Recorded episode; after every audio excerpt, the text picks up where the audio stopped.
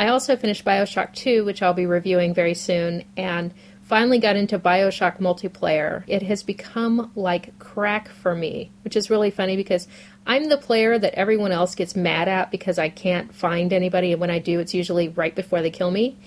I've discovered my secret weapon, literally. It's finding the little sister, running away, and hiding while other people shoot.